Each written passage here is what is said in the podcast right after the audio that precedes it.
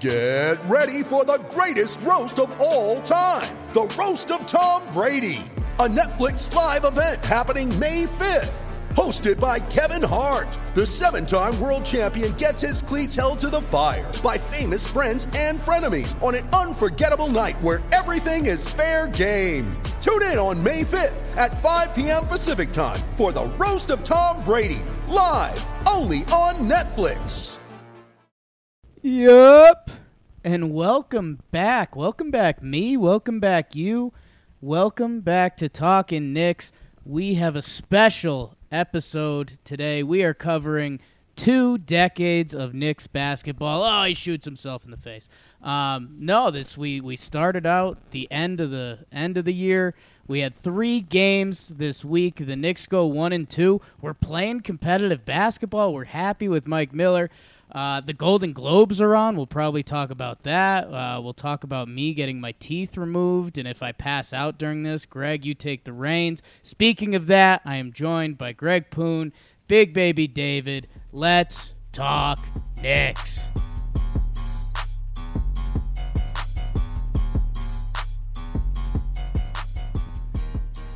Welcome back to Talking Knicks. Happy New Year's, guys. Um, I saw everyone going back and forth on the internet. Is it not New Year's with an S? Are people really mad about that, or do I need to just unfollow accounts, or what was that? I think it's New Year's with an apostrophe S.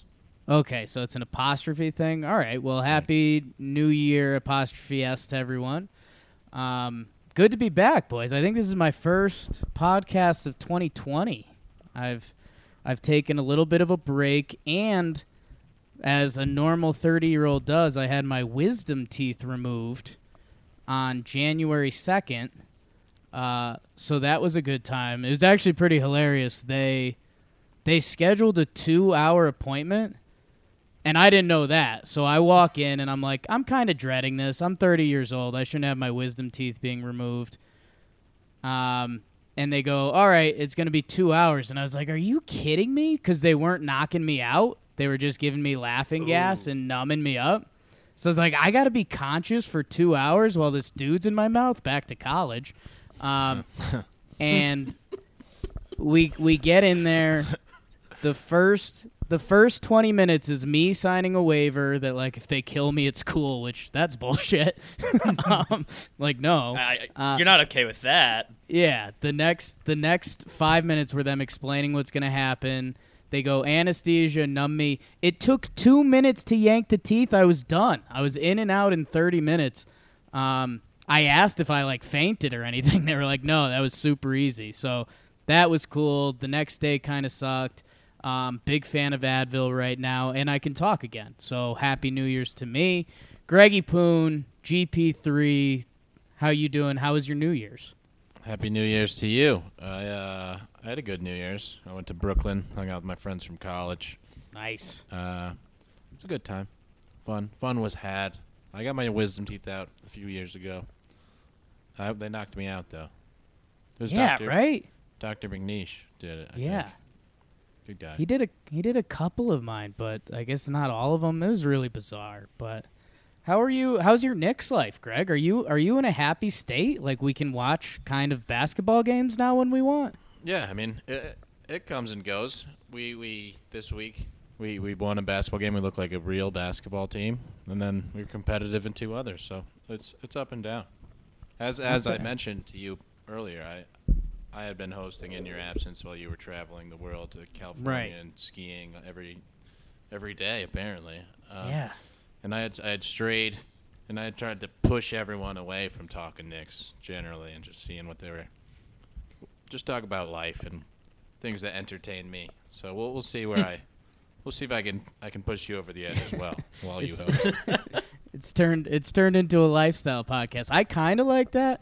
And I was with that when David Fizdale was still the head coach, and I I pulled a, a Jakey superstat that you'll hear later in the episode. Jakey superstat. um, but uh, uh, and speaking of super stats, Big Baby David, the BBD, how are you doing? As I know we talked a little before the show, you had some eventful things happen. I don't know what you want to dive into.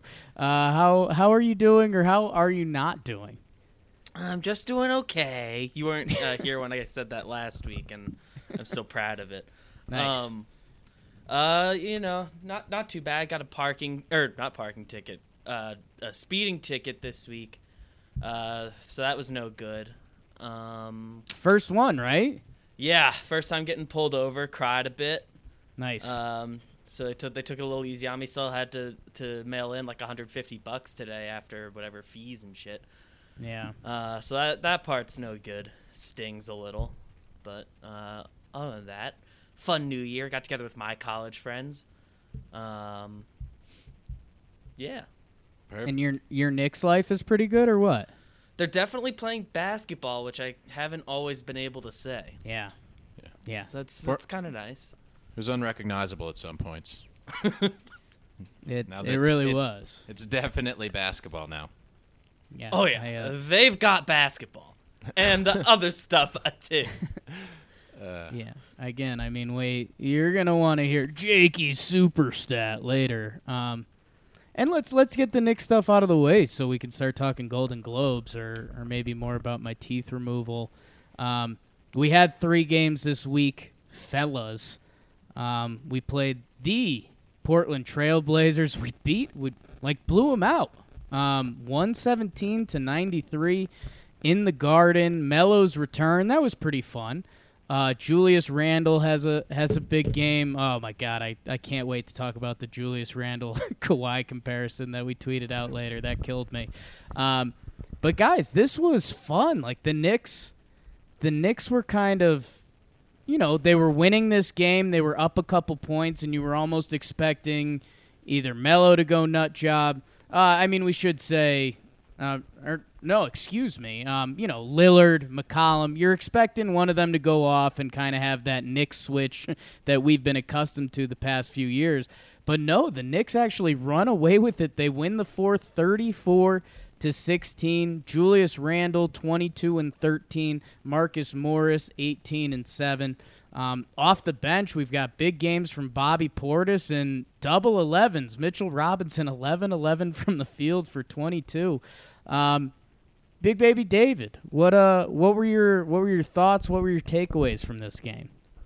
Uh, Mitchell Robinson was was my main takeaway. Uh, didn't miss a shot. Eleven of eleven. I think all of them, or almost all of them, were dunks, uh, and like a couple layups, uh, which is you know what he's supposed to make. Uh, but they were a lot of fun, and the dunks were rather ferocious. Vivacious. That was Frank. super scintillating, sensational. Yes. What what was uh what was Mitch Rob's thing after the game, or was it before the game that he's like, yeah, we scrimmaged and we lost, but but so then I just turned it on. What what did he say?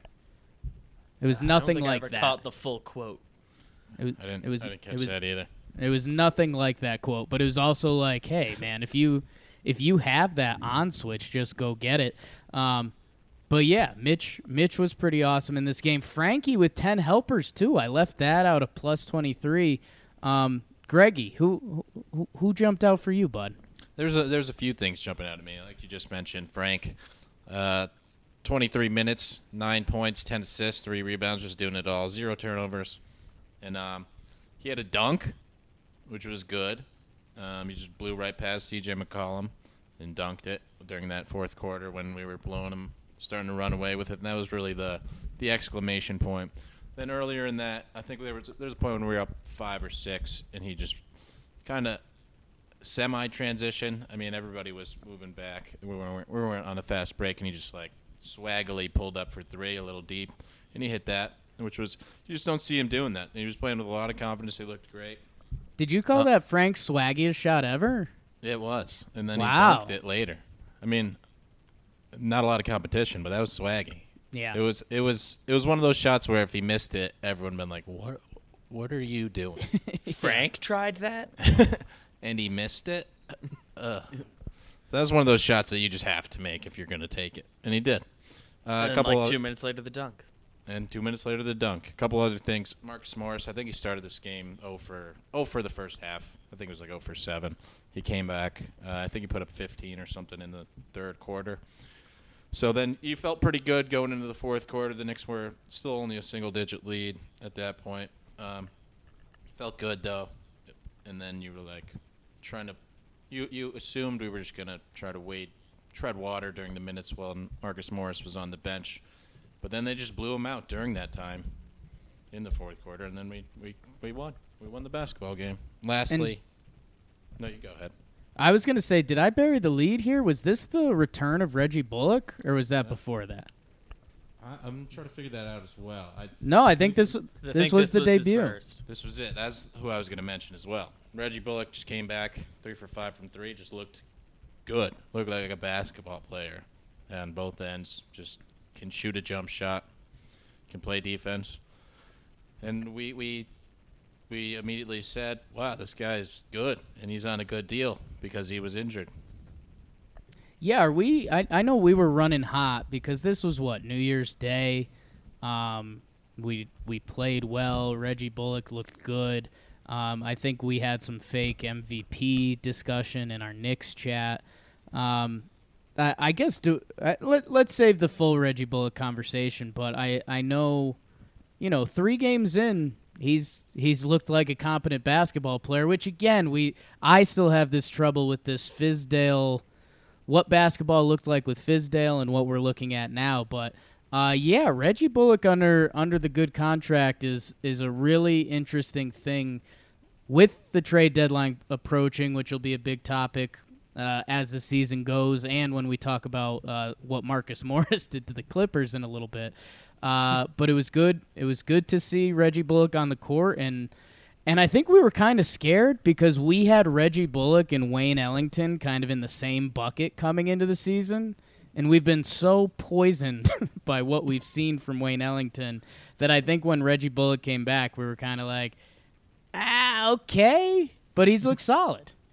He's a real basketball player, and Yeah. like Wayne Ellington, by contrast, has just been a, a chucker the whole time we see him, and, and like he tries, the effort's there, so that's good. Which you know has not always been a thing you could say about the Knicks is that they're all trying. Uh, so Wayne Ellington's tried, but he just looked bad anytime he tried to do anything. Where Bullock just comes back from this injury that like was kind of career threatening or season threatening and is already like one of our six best players. And it's it's very funny that we're all on the same page. Where we're like, okay, we signed two shooters, Ellington and Bullock. Bullock. Well, we'll get to that in a minute. Um, yeah. El- Ellington's been terrible, so we have to assume Bullock will be terrible as well. But now he's back and he's pleasant. Great. Bullock. I think he's I think he's healthier than Ellington right now. I guess Ellington's back, but who knows? Should we try to figure out how to say his name? It's it's Bullock. Is that right, everybody? Bullock? I'm not sure. Like that was a huge thing, and I I'm one of those guys. I get more confused the more I hear the right answer. Yeah. So I know Mike Breen said something about the pronunciation guide. They changed it, and I feel like they were all saying Bullock. it used to be Bullock, and at some point it changed on the pronunciation guide to Bullock. But I just can't get my mouth to say Bullock easily because it just sounds like a weird name. I, I think I'm gonna try to remember by using the Key and Peele skit skit where he calls Blake Balake. Mm, I, I think that's what. I'm going with. Balake. that's Um, perfect. yeah, Someone I- I- tweeted a picture of or a video of uh, of him getting a steal or a block or something today, and uh, they said "block down defense." So Ooh, that kind of helps a little bit. okay, Yeah. that's pretty cool. All right. Um, if you if you mispronounce it, you have to put five dollars in the jar from Yeah. for the rest of the season. Five let's- dollars. Let's not tell Kenny and Tom. ten ooh ten push-ups um okay yeah i mean what i- is there anything else you guys need i guess we should do a little bit on Melo Melo comes back he played pretty good uh 26 and 7 11 of 17 from the field um i don't know man i'm i'm in this whole i was never I liked Melo when he was on the Knicks, obviously, because like we've talked about, the Knicks have been brainwashed, and Melo's a really good basketball player. I have now turned into this almost Melo defender um, as as the world has slowly turned against him. Um, it was good to see Melo in the Garden. I, I guess there's good memories there still for me. Uh, was it the same for you guys? Love Melo. always good memories seeing him, and he was dominant for the most part. I mean, as dominant as you can be in a in a loss, which I guess is is what we were Yeah. accustomed to. like yeah, yeah. Yeah. Put up tw- 26 on efficient numbers, 11 for 17. He was just bullying people, whoever was guarding him. He was just backing them down and doing whatever. And uh, I know Breen mentioned it. He had his trademark zero assists. yeah. Seven good. boards. Kind of the come- only guy that showed up for them. Yeah, we didn't we didn't come to see Carmelo pass it. Yeah, my, Yeah, do my we- memories of Melo are good. Uh, you know, best player I get to watch consistently ever. Uh, so that in and of itself is good. You think about it, the Knicks made the playoffs a few times and hovered right around 500 every year, uh, and average out to about there every year that he like fully played. So uh, besides the couple really bad years, I guess. So it doesn't sound good, but then you think about what the rest of this millennium has been, and that's like far and away the best part of this uh, 20 year stretch for the Knicks. So millenniums, decades, talking years on this podcast. Trailblazers might have had a little bit of the New York flu now that I'm looking at the box score a little bit. Dame had a pretty rough game. Uh, McCollum also kind of rough. Eh, I'll give credit to the defense. Sure, why not?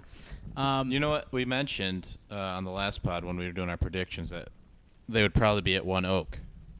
yeah, celebrating, right? celebrating Yeah. the new year. No, we assume that came true. How about that? Um, so we we take down the Jailblazers. Remember that? That was a fun team. Um, times. We go and we go to beautiful Phoenix to play the Suns in, in what was a uh, a tight game for a little bit. Phoenix pulls away at the end. Knicks actually, I mean, Knicks had a nice first quarter, thirty-seven points. Phoenix chips away at it. They they kind of dominated the second half a little bit. Um, Bobby Portis. This was a, a Bobby Portis game. I know uh, our guy Macri. He was tweeting like, "Hey, is this game just a Bobby Portis exhibition?" And he's like, "No, Bobby Portis just shoots, babe." Um, Elfrid Payton's out there doing 15 and 6, 25 for Marcus Morris because all he's done has get buckets this entire season, which um, I don't know shouldn't surprise me anymore.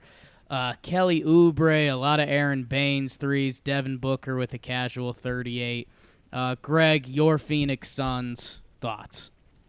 Um, we so we were winning by ten or whatever at halftime, and so it all it all felt good. We we had we'd won three in a row, I believe. So we were all like, damn, we, we're three in three in a row, and we're playing Phoenix, who has not been doing well recently. We all feel good about ourselves. We're up ten at halftime, and then I think the Suns started the second half on a 10-0 run, which was tough to to watch. Yeah. because it yeah, Fortunately, we were winning by 10 when it happened, but you know, didn't didn't go as we wanted it to. Missed a lot of free throws. Knicks shot 20 for 30 from the three throw line. That's uh, not good, and it it hurt them. Elfrid Payton was good throughout the whole game, and then he did a couple not smart things toward the end of the game when the the game was getting out of reach. Toward the end of the game, it was also just a three point shooting contest. It was it was it was fun to watch until the Knicks started missing. yeah. The Knicks uh, let the other team win that contest, so then it got a lot less fun. Yeah, and Aron Baynes was participating for the Suns successfully. That that really hurt us. Dude, Uh, he like Yeah. he bangs threes now. He's got like full permission, and I think he's shooting really well on the year. He ended up two for eight, but I think he missed his last couple. But it was there was there was three possessions in a row that I think ended in Aron Baynes threes, and it was like, is this really what we want NBA basketball to look like? Yeah. And on it the year, he's 36% on four attempts a game. That's Hey. pretty good. That's pretty Yeah. good for a center. Imagine if Mitch did that. And that was one of the things. Mitch Yeah. kind of was kind of getting pulled out by him, and he wasn't really respecting it. So uh, Baynes' two open, two threes that he made were were open, but I assume the six that he missed were also open. So you just play the percentages at some point and just play. I mean, when I play pickup basketball, I just play. Hopefully, he misses his defense, and that's what Mitch was doing. At some point, they got to. Yeah, It's exactly. just math. Just that's just straight math. Uh, Rubio, our guy, ten helpers for them. Um, trying to think what else jumps out from this game. Balake, uh, his second game, he goes for nine points. Um, RJ Barrett, he was in a little bit of a funk. He finishes this game three for ten. What was he in the other game? Because I feel like there was there. Yeah, he was three for twelve the game before that. So RJ Barrett was going into a little slump. Are you are you guys on any RJ Barrett worried front, or do we think like I, for the rest of the season, RJ Barrett's going to have days when the ball doesn't go in the bucket? Yeah, I mean, you want him to be a more consistent shooter. Is my main concern. It's not a concern so much as it is you should practice that more and get better at it. especially for the positions he plays. But he did, uh, and we'll get into it. He did bounce back in a big way against the Clippers, so it helps feel a little better about the the two particularly bad games this time. He did have uh, in the Suns game. He did have that really cool finish um, where he like backed down Booker, spun, and was kind of like back facing the basket, finger rolled it, and then it went in. So I And- enjoyed and I enjoyed watching that. Yeah, that, that was what the and one play. Yeah. And I mean, 13 minutes for Elie Okobo for the Suns, so that's always a treat. Um, yeah, I, I think we can kind of move on. It, it does suck that we did have the lead and then uh, let the Suns back in and they win this game. Kelly Oubre, uh, like he might win Most Improved Player or something. He looks incredible. Good for him. Um, and yeah, Knicks go 10 of 37. Uh, Suns go 10 of 28 from three. You could say that's the difference. Uh, like Greg mentioned, the free throws, and I think that transitions us into the next game just because you felt Mike Breen's soul leave his body for a second uh, when Frank missed his and one free throw that would have made it a one possession game at the end, and he just goes, How many times this year have I said if they make this free throw, it's a ball game? And they just don't do it. And uh, I I feel for you, Mike. I uh, I, I owe you a hug because you've watched God, you've watched so much Knicks basketball, man. Um, on live TV, nonetheless. I, I can't imagine what I would have said in front of that microphone. But uh, we go to the LA Clippers. And I mentioned maybe big first quarters is becoming a thing a little bit. 37 in Phoenix, 45 in the first against the LA Clippers. Um, hello, how's your burger? They counter back with 47 in the second of their own. Uh, Knicks try to tighten it up down the stretch. They actually win the fourth quarter, 32 to 21. Win the fourth quarter is a really lame phrase that I don't say in real life, but I mention in the podcast a lot. So I just I want that to be known. But I think it's a good way to dis- I think it's a good way to discuss it. Uh, the Knicks fight back a little bit at the end of this game. Uh, and a lot of those were due to Marcus Morris miracle shots at the end. He goes for a 38 burger um, for a team that is supposedly very interested in Marcus Morris. So there's some there's some good Knicks stuff that we don't normally get to say. Like BBD says, R.J. Barrett bounces back, 24 points. Uh, six boards, no assists. Don't love that, but uh, one thing at a time here. Nine of 11 from the free throw line. Maybe that's the bigger thing for him. Um, and yeah, I mean the Clippers uh, not bearing the lead. Lou Williams couldn't be stopped down this down the stretch at the end. They have three guys go for thirty plus points. Uh, that's not good, uh, as they say in basketball terms. Um, boys, this this one was kind of fun down the stretch, and uh, we walk away saying, "Hey, Marcus Morris looked really good in front of the Clippers slash all season." Is is that the takeaway, BBD? I think that's that's got to be the main one. Um, just because he it, it is a career high 38 points for Marcus Morris, uh, six of seven from three, showing off that that's like the thing he got really good at this year. Um, that's got to be the main takeaway. They're the, the Clippers have been the team most connected to Marcus Morris as well, so that storyline is always fun when uh, a guy performs against a team that uh, might be trading for them. Oh wow. I think we lost We Greg lost and I just took a bite of a cookie. So that's that's a little behind the scene podcasting. Um yeah. I mean that's that's the question I fed you, so you're absolutely Yeah. right. Um they um I guess circling a little bit the on RJ Barrett's line, and RJ was the other standout part. He had zero assists, but he had a couple plays that like could have been called assists. He had one like really sick pass to Randle driving to the hoop, but Randle kind of like dropped it on the way and like dribbled it two more times and then laid it up. But like it was a pretty cool pass. I tweeted it. Um, so yeah, I, th- um, I think there were a couple of those, so that messes with that line a little bit. But uh, everything else with him, really good. Especially Yeah. especially the fir- in the first quarter, his numbers were absurd.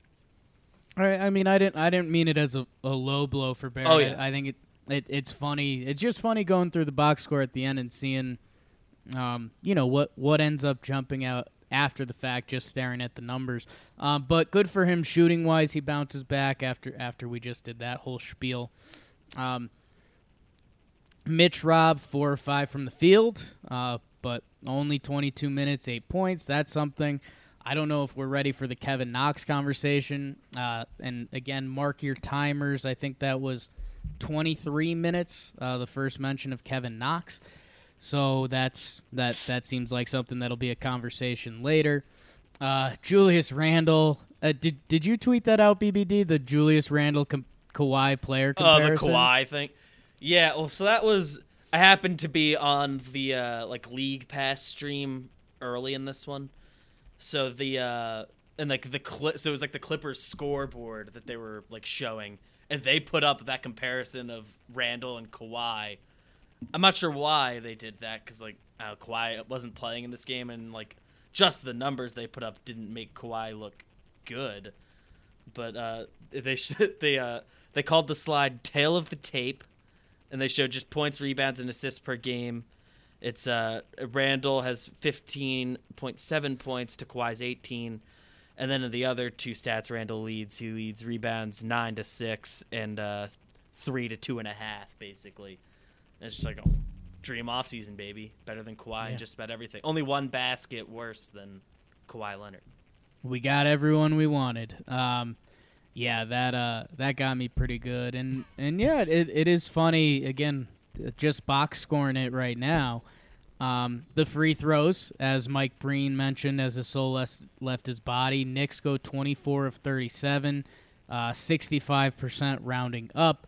Uh, the Clippers, they're a professional team. They go 27 of 33, 82% rounding up. Uh, you could point to that being the differential. Both teams shoot over 50% from three. Uh, the Clippers took a few more. Nick shot 57% from the field. This was a high scoring game. We landed at 135, 132. Uh, but you kind of have to be happy with the Knicks offense. And I, I think it's been kind of the reoccurring theme for a little bit, slash, uh, a little bit of a theme going forward is that this was a competitive game. Uh, again, it goes back to my theory from a few weeks ago. If you took the best player off everybody else's basketball team, would the Knicks compete with them? And hey, at least now they are. Kawhi sat this one out. Uh, Paul George, seven turnovers. Suck on that. Uh, but uh, yeah, I don't know. Real early. Oh, and and my my only on court complaint, which maybe I'm zooming in too much, maybe I'm not zooming in enough.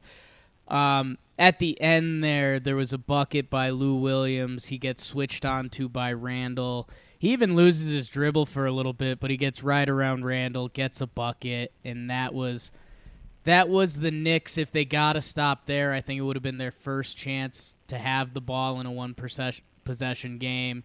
Lou Williams gets that bucket, and it's I, I don't know, it's pretty deflating, and it kind of ended the game. That was the one that it felt like just game over. How we let him get that, to get away with uh, with like several almost mistakes in a row there. But Lou Yeah, I mean- just turns it on and off so fast. He's It's- awesome, it's man. He's he's he's how old is Lou Williams? Here's a fun game. How old is Lou Williams, David? uh, is he thirty one? I feel like he's either way older or younger than I would think. So he's 33. I, I thought he was going to be 34 or 35, but it's his 14th season in the league. He was one of the last Jeez. high school dudes, but he just gets buckets, man. Uh, 19.2 points per game. That's 31st in the NBA, which, um, hey, I mean, do with that what you want, but it's still pretty incredible for Lou Will. Um, and yeah, I mean, that's that's kind of the week in Knicks basketball. BBD, let's uh let's get to some topics and I I mean, I'll kick off to you first. I mean, we we've got some some good and the bad. We had the dominant Mitch Rob game if we want to do a little thing about that. As always, it feels like when I'm hosting, Kevin Knox kind of disappeared this week. Um, and again, it's kind of a shoulder shrug, but I feel like that should be more impactful. Um, Marcus Morris going off. What do you want? Uh, let's let's let's just start with Kevin Knox. Start with the the bad and maybe Okay, get it out of the way. Somewhat happy. Um, yeah, I mean, uh, this guy pretty often doesn't look like he knows how to play basketball. Just that's my take. Yeah, that's the, that's the full take. I mean, his his stats on the year now, and I okay. How about this, BBD? I I casually mentioned that Lou Williams is averaging almost 20 points per game, 31st in the NBA. I open young Kevin Knox's page. I mean, he's averaging 7.7. I know, I know those aren't everything. I know uh, our own Tommy Piccolo would would get mad at me for this, but I, again, I'm I'm just worried. Um, this is supposed to be. I mean, basically, it's been our our most recent draft picks are the most important guys on the team. We got R.J. Barrett. His development is the most important. After him, it should be Kevin Knox, and it just does not feel that way right now. Um, and I know we've had all these talks about, you know, Marcus Morris getting traded. I mean, there's a lot of Knicks fans that don't want that because he's been balling out for us. And I kind of get it. Like, I kind of get it. You want to see that dude on the court. I understand. Um, in theory, if he can net us back um, something important, which I know we've had some jokes about, and we'll we'll have to deep dive. I don't know if it'll be a side up at some point. Is like, what can we actually get for Marcus Morris? Because um, it's all over the board. I mean, we talked about who was the point guard that said he was coming back this week? Darren Collison was that who it was? Yeah, he's looking to to come back. Sounds Yeah, and I mean- almost certainly Lakers, but he interested in any contender. Yeah, I think I think I instantly it was Lakers and Clippers. I think that was the first tweet, but and I mean, well, we're talking about the Clippers that could potentially want him, which I know they play different positions, but it's also this age of basketball where you just need dudes who are ball players and can get buckets. That's how Toronto won the NBA title. Um, I I don't know. I like I'm looking at his last 5 games now. He hasn't played 20 minutes in any of them. Um, his high point total is 6. I don't know. I, I I've kind of. I've yeah, right? Like I I've been a little bit on the nervous nervous about Kevin Knox all season and I I feel like there was a couple games there was a couple games early, mid to late December he goes for 10 against Denver, 17 against Atlanta, 10 at Miami, 19 against the Bucks. Other than that, I mean, there there has not been a lot of stretches besides the first couple games of the year where Kevin Knox has been a real part of this offense. Yeah, he he gave us those good like first couple weeks, and then he put together a good week, you know, two weeks ago that yeah I, I completely blacked out. Um, don't recall him playing well at any point, but I guess he he had those four games in a row with good point totals and and all that, and those are kind of saving his season numbers because like I'm just looking at the season comparisons, and he's only like five points less in ten minutes uh, fewer per game, uh, but he's three point shooting is up uh, a percent, and his like effective field goal rate is uh, is up like four percent. So like overall, I think it's just because of those couple stretches. Uh, not that I've done the deep dive, but those are saving his season. Where other than that, he's been just just bad.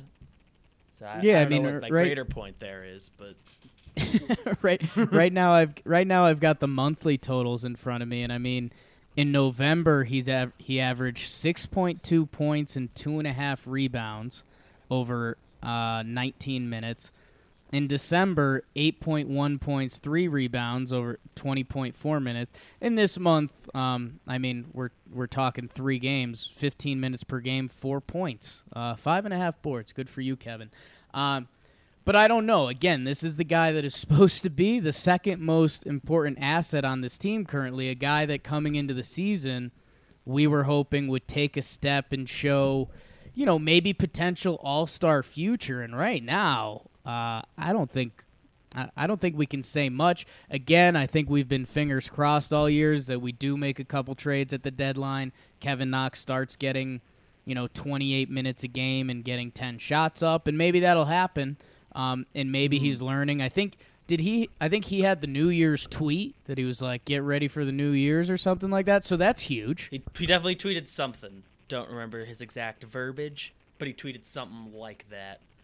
So that's Uh, huge. Yeah, I mean, we had talked a lot in the preseason and in that like season preview episode about how like Kevin Knox. I think I called him like if you can unlock Kevin Knox, that opens up a ton of optimism for the future of the franchise, and that hasn't happened yet. But uh, but like you you alluded to, we move a couple of guys. We have you know glut at the three and four positions, I guess. So you move a few of them. He opens up some more minutes. He knows what his role is actually supposed to be, and maybe he looks a little more like he did during during parts of last season. You know, he did get rookie of the month one time last year, which is something. Right.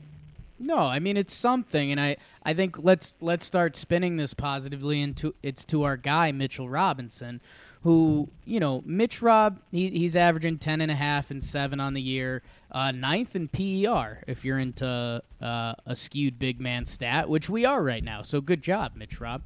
Um, but at least Mitch Rob when he throws out like his past two games, it you know eight eight two and one, nine seven and three. But that game against Portland, he gives us twenty two and eight, and he was just a physical monster. And it's like, yes, like we can point to that game and say there will be more of this in the future. Um, and I guess that's what we're looking for from Noxie. But with Mitch Rob, BBD, I mean, is it is it as simple as hey you got to be more aggressive or is it hey um, you know we've got a good matchup tonight and things are going to work out more or what what do you want to see more from mitch robert i mean are we are we all right with what we're seeing and I, I'm pretty content with what I see on the floor for the most part. It's kind of the same thing everyone's always said about Mitch Rob. He just has to be able to stay on the floor. I pre- it's pretty rare that I see him do something out there other than fouling, where I like come away like mad at something he did. He, he's capable of doing some pretty cool stuff on the basketball court. He can he can really embarrass some guys, uh, just Mm. the, the way he can get up and down. Uh, so I, I love watching Mitch Robinson, and uh, you know, same story. It's kind of always been. If he can just not foul out, uh, we're in good shape. He had a, he had that run a couple weeks ago where he wasn't fouling anymore. Then he he picked up the fouls a bit towards the end of December, and now he's hitting a little bit of a groove where he's finding a little bit of the of the middle ground there. He's got you know four fouls a couple nights ago, uh, three fouls against Phoenix. Don't know what he got today. Um, but that Portland game, he showed exactly what he can do if he stays completely out of foul trouble. He fouled once, got to put up 11 shots, made all 11 of them. Uh, a lot of them really cool alley oops. He can pull in some boards. Uh, we know he's good at blocking. He didn't do it in that game, but you know he, he is one. Of, he has some of the most raw talent I've like ever seen in a player.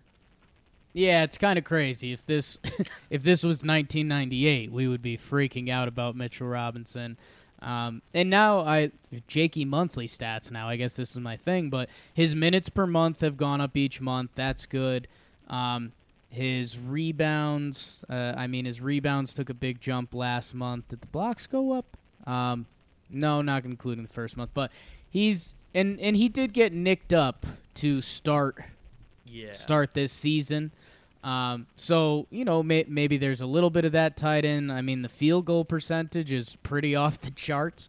Um, he's he's going to finish as one of the league leaders there. So um, yeah, I'm I, I'm interested in, and I'll have to kick this back to Tommy, Ken, Greg, and some of the other gang. But it's it's it's what will make it more. I mean, because because you know like th- these past two games against the Clippers and Phoenix, coming off the big Portland game.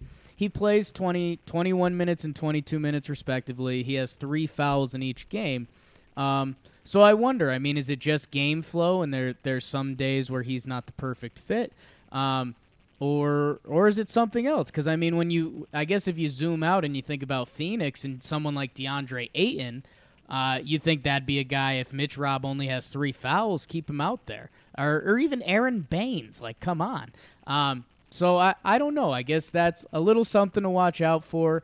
Uh, yet at the same time, he's averaging in the three games this month, the three games this past week, 24 and a half minutes, which is kind of what we expected from Mitch. So I don't know. I guess that's something I need to wrap my head around a little bit. Um, what else, BBD? Oh, I, I guess it's the best topic in Nixland. Marcus Morris is a nut job. Who is this guy? I that that that's Marcus like the Morris, most that's the most sports radio I've ever been. Who is this guy, Marcus Morris?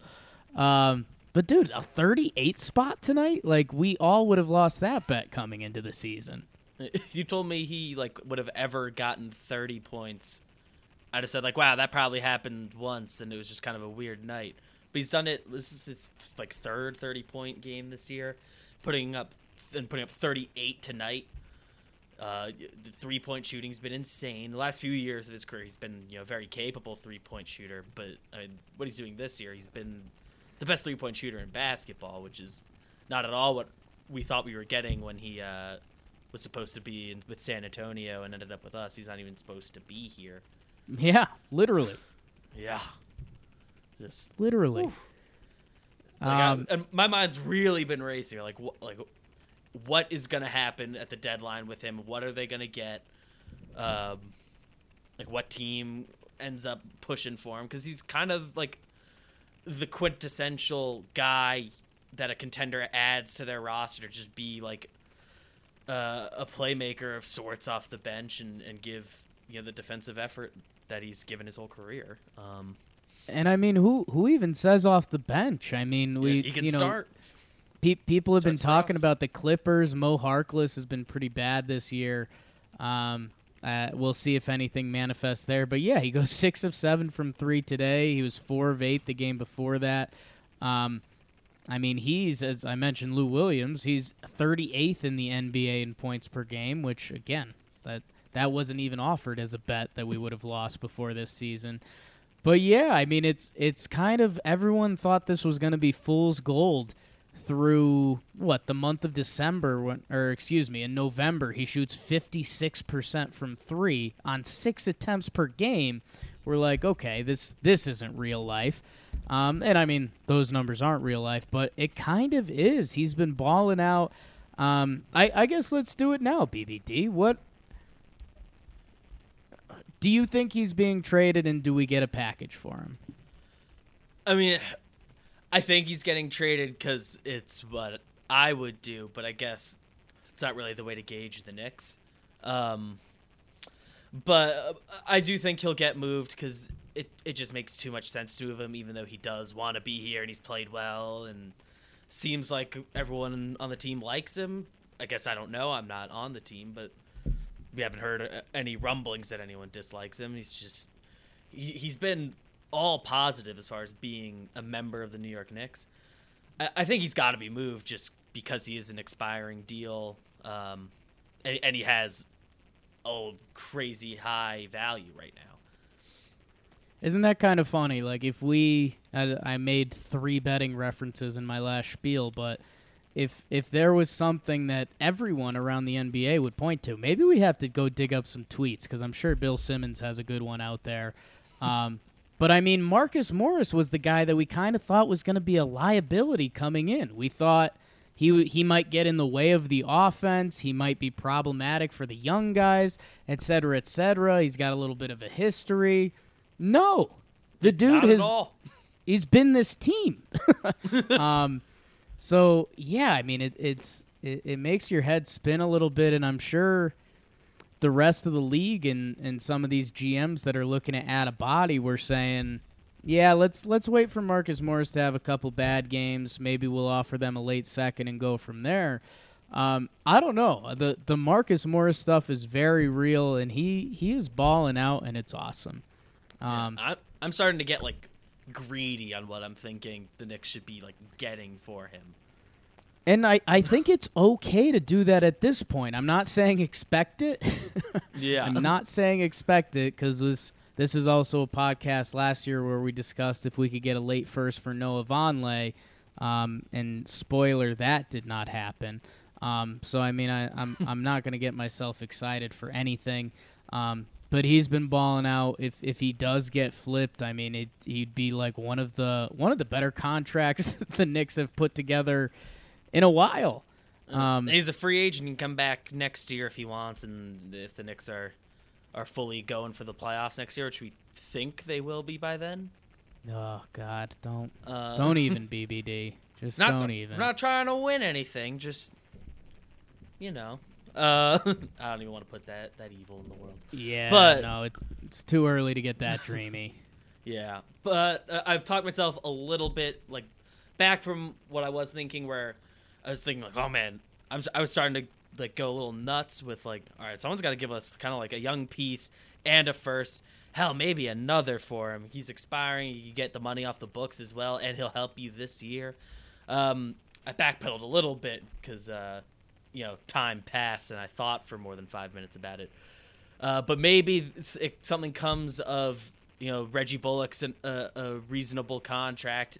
He's making as close to nothing as he really could be, and he's looked good. So maybe you you throw him in there uh, as like a cheap add-on. So another team is getting like two good pieces. They can give you a crappy contract back to for salaries, all that, and then you get like a couple nice things back in return, whatever that means, whether that's young talent or uh, or future draft capital. Either way is good with me.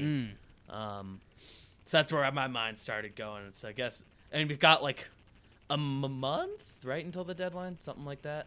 Um, Yeah. so a lot, a lot can go wrong. So hopefully, things start moving soon, and the Knicks do something while Morris is is on the, the highest trade value he's ever really had, and you know Portis is trending in the right direction there. His contract's weird though. Um, so hopefully something good happens soon. But Yeah, and just uh, a random, totally random Google search I just did. Kristaps Porzingis was traded on February 1st last year. I think that's right.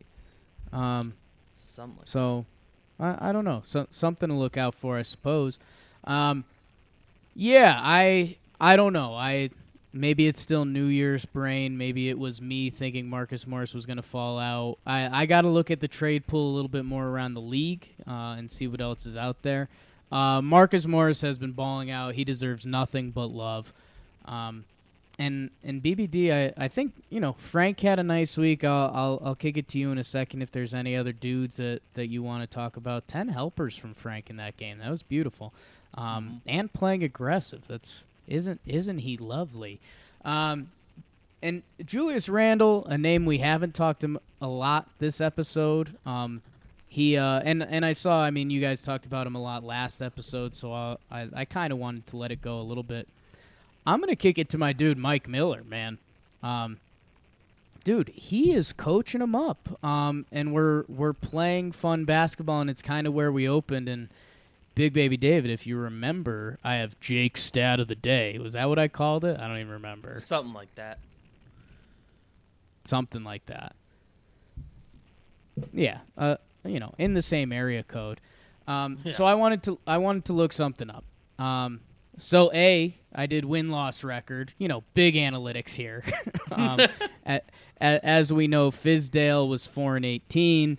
Uh, Miller, he's six and eight. He was six and six. Couple couple close losses in there, but either way, um, you know, we know that that's better. The one thing I wanted to look up because, like, like we did for a month there or so, was just beg for good basketball. Under Fizdale, we had three losses greater than 25 points. Three losses greater than 25 points. Under Miller, zero. Um, so again, I know 25 isn't the best number. If you lower it to 20, things change a little bit, but it's something. And I, I think it's not just like okay, yes, Marcus Morris did go six of seven for three today, but we're watching offense. I know, and if, if you guys don't follow him on the Twitter sphere, follow Tommy Piccolo because he's got pretty good basketball knowledge on some of this stuff. But the Knicks are running a more flowing offense. They're spacing better. And basically, any keyword you hear in NBA circles, the Knicks are doing better now uh, with their new head coach. They are playing like real basketball, not getting embarrassed. uh, which you know all the stats you just said show. Um, and yeah, Tom's been putting out the good videos showing like they're running real offensive sets and actually coming in with like game plans that kind of work and they sometimes like adjust during the game which have become foreign concepts to uh to the Knicks over the last several years but uh but it's like fun to watch I don't dread watching the Knicks as much as I often do Wow. Put put that on the tombstone. Oh, yeah. um, yeah, and we uh, I'm interested, you know, I I say this way too often, but what I stumbled into this episode, the first quarter blitz. Um, you know, we hung the 4-5 on the Clippers in the first, so we put 37 I think on Phoenix in the first quarter. And I think a little bit of that does tie into game planning and what you're going to run and that kind of thing. So, uh, hey, maybe again I'm overreaching with with uh, Mike Miller, but at the same time, it feels like every day David Fizdale becomes a worse head coach. Yeah, because I, I I was among the people that said, you know, I I, I don't think Fizdale was helping anything, uh, but like this isn't really his fault that the Knicks are in a bad position, and to an extent that's true because the front office is still overall a mess. But geez, the more I've watched the Knicks play like competent 500 basketball with Mike Miller, the more it's like, okay, yeah, so, so Fizdale was brutal, huh? And uh, And it, it kind of it, it sends you down a wormhole as a Knicks fan. I mean, it, it makes you wonder did they know Fizdale was this bad of a coach? Did um what would it have looked like if we had a full year of Mike Miller? And I I don't know. I, I said this at the time of the hire that I was somewhat hoping well, I was hoping Miller would look solid and get the opportunity because he won G League Coach of the Year and it seemed like dudes liked him. And I'm hoping to get a good coach and not a flashy hire necessarily. But um oh man, Leo and Brad just came out for the Golden Globe, so I might be lost for the rest of this. um but no, it's uh it it's been cool to see and I mean I, I think if he continues I was going to do a 6 and 8 winning percentage, but if the Knicks keep playing 6 and 8 ball the rest of the season, whatever that comes out to, I mean, is it almost is it a no-brainer he comes back or are they going to open it up? I I mean, again, this starts getting scary cuz we're getting in Knicks executive heads, but very um, hard I- heads to predict. is there anything you could point at right now where if if they keep this up that they shouldn't bring him back? I I don't see a way that I'd be like ha- I don't see anybody they could bring in, and I guess we don't know who would potentially be available this summer uh, if they do open up the the search. But I don't see any way there's somebody else who they bring in that makes me like more excited than Mike Miller. Um, even if I think they're good, I think Mike Miller could also be good, and I, I guess we don't fully know, and we still got to see what this whole year gets gets to because they can finish right around I don't know thirty wins, which I guess is what we thought they'd get at the beginning of the year. yeah, Um, that was that was the original over under. I bet I bet a lot of guys were counting their Vegas ticket and now they aren't. Yeah, jeez. No, oh god, they were at like a thirteen win pace or something when Fizdale was fired. So really, if Mike Miller was here the whole time, I don't want to think about that. Yeah, Um, but that's a also, like, would I have wanted to make the playoffs? If you told me at the beginning of the year, I probably would. I think I said no. I don't want to make the playoffs because I still want to take a chance on the lottery odds. Um, but I would have fine with being competitive, and that's what the Knicks are right now. Oh man, I just saw Gwyneth Paltrow. She still got her fastball. Um, BBD. Any anything else on the Knicks? I, I think I think we covered a lot, and my mouth is starting to hurt a little bit. Um, we've got Uh, at the Lake Show at Utah versus New Orleans and versus Miami this week coming up. So. Uh, we could be saying different things about Coach Mike Miller. this, in this week could go any way, just realistically. Yeah, I guess, I Um, guess the Pelicans haven't been great, and we have them at home. That's a Friday night E ESPN game. That's kind of fun. that uh, is that gonna be Zion's debut? I, that like got into my head the other day because I know he did a, like a full practice the other day. I mean, wouldn't it, Uh, but wouldn't no that be sick. something? Wouldn't that be something? Um, if you're a Knicks fan, maybe buy a ticket just in case that happens. Uh, um, and if not, that's a winnable game. So yeah, it's a winnable game uh, anyway, Yeah, I guess. But that that's win win win. Um, yeah, so we a couple tough ones at LA, at Utah, and that at Utah is a back to back, which makes the Lakers game almost the more winnable game in in those two. Um, New Orleans, yup. Miami, I think last I checked, they were third in the East. Um, so yeah, uh, interesting week of Knicks basketball. Four four games, three of them look real tough on paper. Um, interested to see how that plays out. BBD, anything for the close? uh, nah, nah, we're good. I like that. I like that a lot. Um, go follow Big Baby David on the Twitter sphere. Uh, check me out. Check out Talking Knicks. If you've listened to this, leave a five star review. I think we did some really good stuff. Talk about two decades of Knicks basketball in one podcast. Um, thank you guys again. Greggy Greggy Poon had some technical errors, so sorry, sorry he dropped off. Uh, we'll get him next time. Um, but hey, thanks for talking Knicks to us, and let's go Knicks. Let's go Knicks.